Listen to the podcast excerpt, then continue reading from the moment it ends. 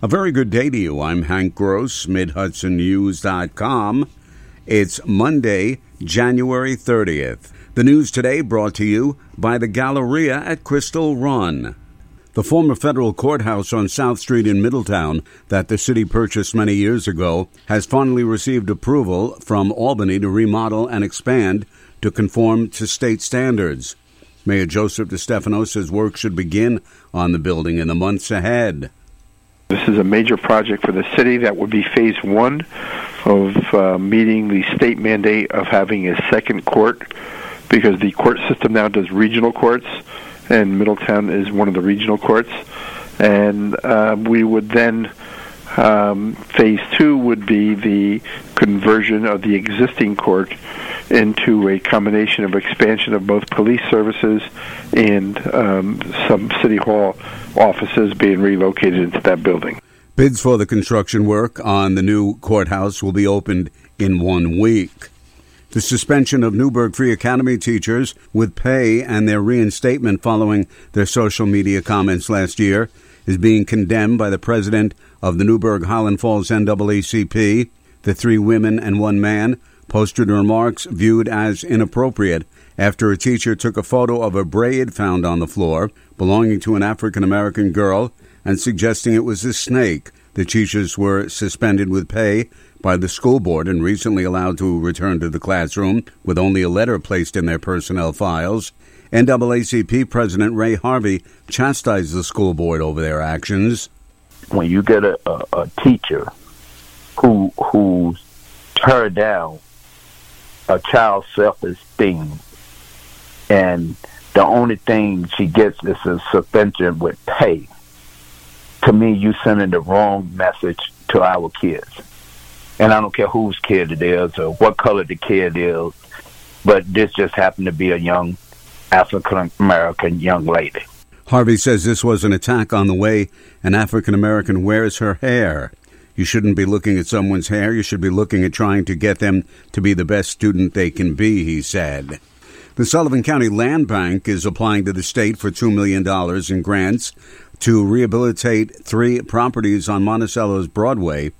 Executive Director Freda Eisenberg says they would hope to restore those buildings and return them to the tax rolls through sales. The KeyBank building is part of an application um, that the county is uh, will be submitting to the Restore New York program uh, to, to, get funding for um, that redevelopment. We're also including in that package uh, the Strong Building on the same bank uh, block as KeyBank and the Broadway Theater at the other end of Broadway. Rupco has plans to purchase the KeyBank building and lease it to a new African American library. More news right after this. Find over 100 retailers allowing you to spend hours shopping safely at the Galleria at Crystal Run. Enjoy the big brands and the diverse selection of family owned stores all in one location. The Galleria at Crystal Run offers dining options for everyone with Fuji 110 Grill, Allen's Mediterranean Grill, and Peru Cuisine. Discover the Mid Hudson Valley's premier shopping, dining, and entertainment destination, the Galleria at Crystal Run. For more information, follow us on Instagram, Facebook, or visit GalleriaCrystalRun.com. The annexation of some 122 acres of land from the town of Deer Park into the city of Port Jervis has been approved, Mayor Kelly Decker says. The two parcels will be officially taken over by the city in a matter of weeks. This past fall, Orange County accepted the map changes, and as of March 1st this year, nearly 104 acres of light industrial land at the Old Dix Concrete and nearly 18 acres of commercial retail space near the I-84 interchange officially moves into the city limits. This is the first known annexation into the city since its inception in 1907. Decker says there's already interest in revitalizing the property to create new jobs and businesses. It remains a mystery how a sterling silver trumpet crafted for Port Jervis Engine Company Number 2 in 1857, the company's founding year, wound up in Massachusetts. In fact, current members were unaware of its existence until it was found on eBay.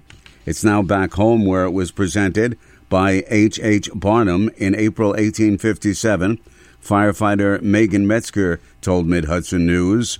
It will be on display at the museum. We are actually planning as a company to use it in upcoming parades, you know, because obviously Port Jervis does have one of the longest running firemen's parades in the whole country. Um, you know, when you think about it, it's older than the Civil War. The Civil War started, what, 1864? This was given to us by the first mayor in 1857. The trumpet was. H. H. H. Farnham. Captain Tyler Kowinski said the town came together to raise the funds to buy it from an antique shop and bring it back home. A two car crash on Interstate 84 in the town of Wallkill yesterday afternoon claimed one life, state police said. The accident occurred around 2:30 p.m. in the westbound lanes. One person was pronounced dead at the scene, two others injured.